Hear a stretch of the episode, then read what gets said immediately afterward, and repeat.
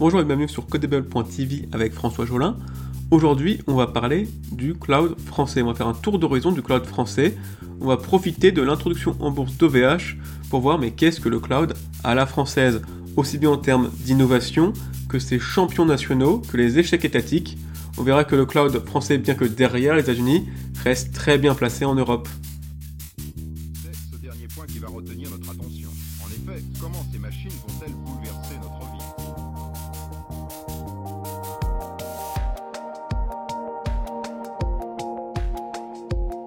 Alors évidemment, qui dit cloud français dit OVH, c'est notre champion national. On va donc s'intéresser à l'histoire d'OVH et on verra qu'elle reflète vraiment très bien l'histoire d'Internet. OVH est devenu le leader du cloud en Europe. C'est une success story à la française. Un jeune entrepreneur, Octave Klaba, décide de se lancer en 1999 dans le cloud. Il crée une société à Roubaix, devenue multinationale et pionnière dans son domaine. Car oui, dans l'Internet naissant, OVH fait figure de leader. Plutôt que d'installer son serveur chez soi, OVH propose de nous louer un des siens, dont le nom de l'entreprise, on vous héberge, OVH. Ainsi, des milliers de particuliers et professionnels purent héberger leur boîte mail ou site web facilement grâce à OVH. OVH prospéra avec l'hébergement des blogs et des sites e-commerce. Le besoin se résume alors à louer pour plusieurs mois, voire années, un même serveur pour héberger le site web. Malheureusement pour OVH, Internet évolua rapidement avec l'arrivée d'Amazon en 2006 et son offre révolutionnaire de cloud élastique. On pouvait ainsi louer des serveurs à la minute, les allumer et les éteindre en quelques secondes. Cette souplesse devient fondamentale pour les plateformes cloud comme Netflix. Leur infrastructure s'adapte en continu à la charge de travail.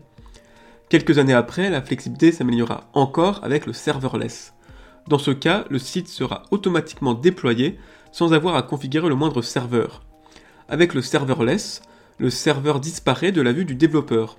Il dépose son code et comme par magie, l'hébergeur lui donne une URL pour accéder à la plateforme déployée. Cette double révolution laissa les acteurs établis comme OVH sur le carreau. Amazon, Microsoft et Google furent les grands gagnants.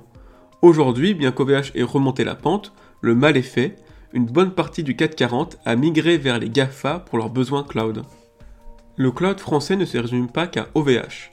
Par sa taille et sa couverture médiatique, surtout durant ses pannes, OVH est l'arbre qui cache la forêt du cloud français, petit tour d'horizon des différents acteurs.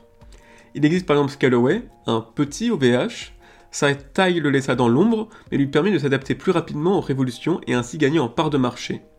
On peut également citer Outscale, une filiale de Dassault Systèmes lancée en 2010 suite aux révélations de Snowden.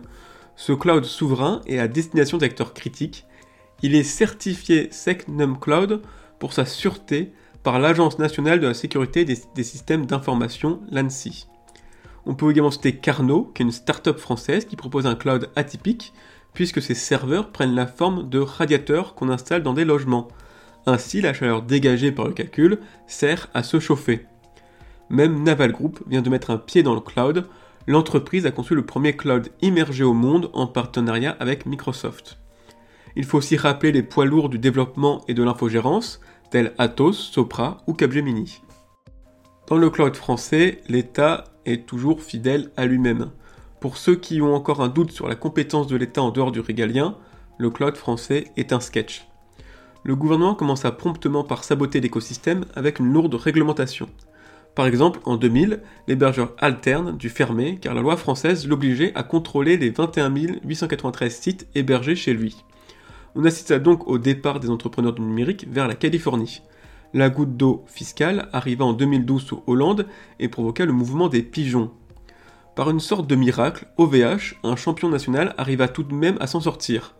Le gouvernement, qui visiblement ne voulait pas de cloud chez lui, fit preuve d'une totale indifférence envers la pépite française.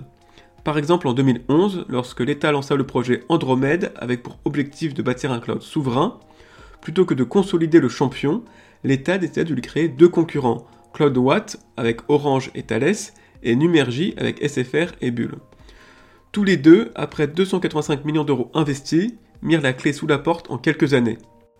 Cette indifférence à son propre écosystème reste encore présente aujourd'hui, puisque l'État a choisi Microsoft durant la crise du Covid pour héberger les données de santé des Français, le fameux Health Data Hub. En conclusion, le cloud français est donc bien présent avec sa French Touch. Il regroupe des poids lourds et des entreprises très innovantes. Quant à l'État, il les soutient comme la corde soutient le pendu.